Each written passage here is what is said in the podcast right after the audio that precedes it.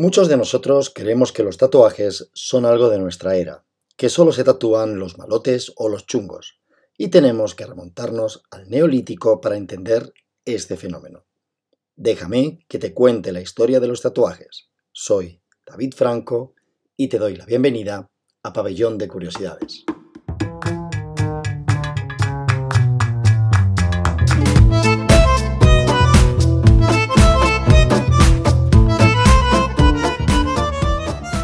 Museo de Arqueología del Tirol del Sur, en la ciudad de Bolzano, se, encuentran los restos de una momia que se halló en un glaciar de los Alpes entre Austria e Italia. Es la primera momia con el cuerpo tatuado de la que existen datos.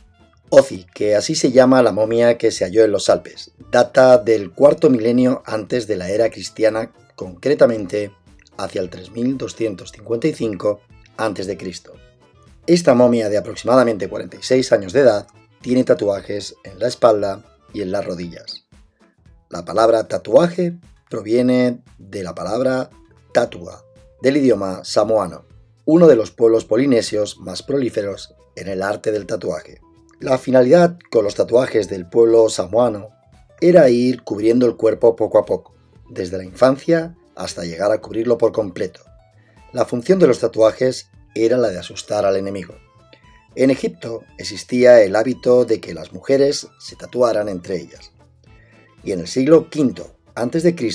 existen indicios de los primeros tatuajes en Japón. en esta época los tatuajes eran símbolos pertenecientes a las altas clases sociales. Mucho dista del concepto que todavía algunos tenemos de los tatuajes, que es de macarras o maleantes, estilo hijos de la anarquía.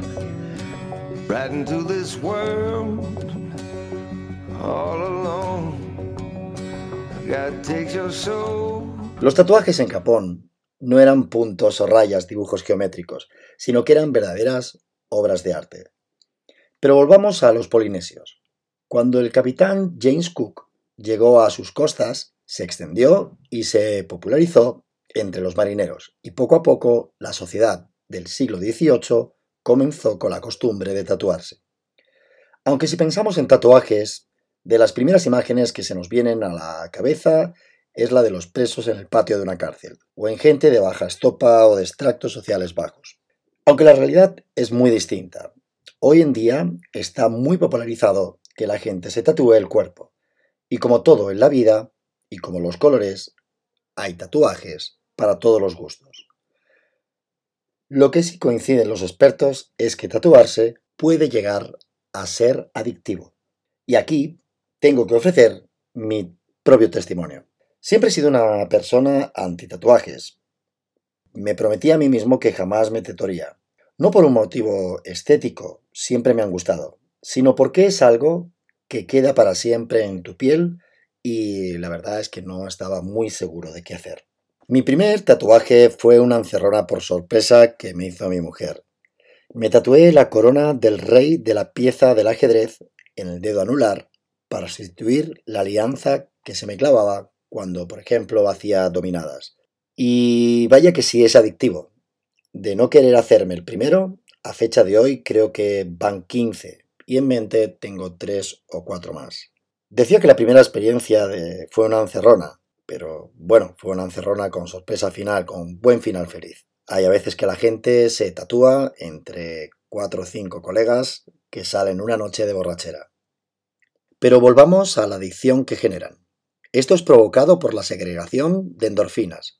Las endorfinas son producidas por la glándula pituitaria y el hipotálamo como respuesta natural al dolor que sufre nuestra piel ante la aguja que cicatriza nuestra piel. Esta segregación puede llegar a ser similar a la que provocan algunas drogas, como la morfina, lo que explica, en parte, la sensación de adicción. Incluso, fíjate lo que te voy a contar, mi tatuador de confianza afirma que le relaja, y cuando él se ha tatuado alguna vez, dice que ha entrado en estado de flow, y desde luego que cada individuo tiene un motivo distinto por el que tatuarse, o incluso arrepentirse. Yo no voy a ser quien lo discuta.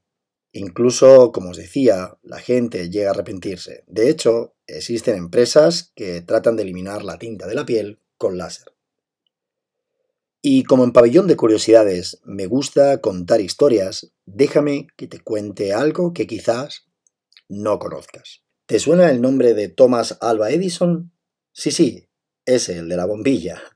Pues Edison fue uno de los inventores más prolíferos de la historia.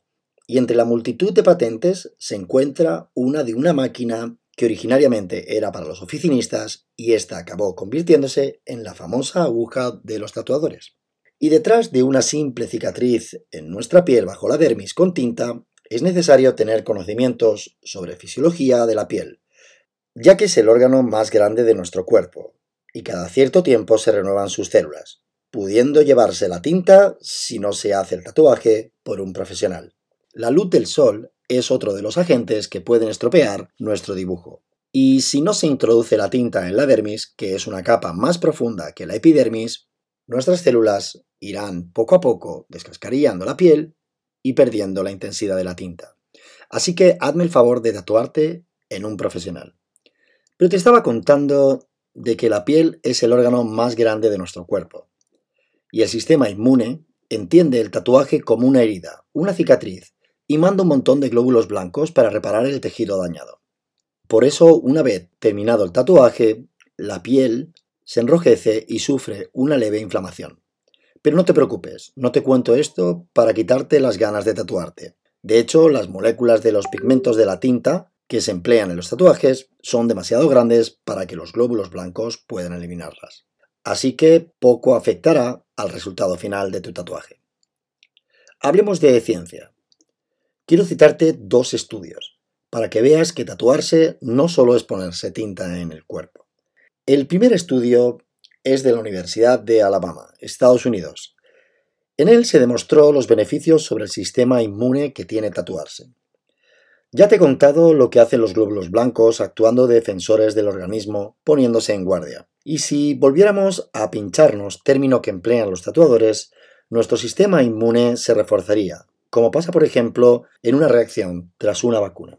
El segundo estudio que quiero contarte es el de la Universidad de Texas, en el que se correlaciona el ratio entre el número de tatuajes y el nivel de autoestima en las mujeres. Estamos en un mundo donde nace cada día nuevas startups, compañías emergentes formadas por uno o varios emprendedores. Suelen ser de varias índoles, pero las más frecuentes son de tecnología. Pero ¿a qué viene todo el tema este de las startups con el tema de los tatuajes? Pues viene a una sencilla razón. He descubierto una startup llamada Efemeral, Está comercializando una tinta que dura un año. Pondré el enlace en las notas del capítulo de su página web. Son tatuajes reales, hechos con, con, máquina de tatuar, no como los hechos con henna, que se borran a las semanas. La tinta dura un año y para los indecisos es mucho menos agresivo para la piel que someterse a muchas sesiones de láser para quitarse un tatuaje si nos llegamos a arrepentir. Como tatuarnos pabellón de curiosidades en la piel.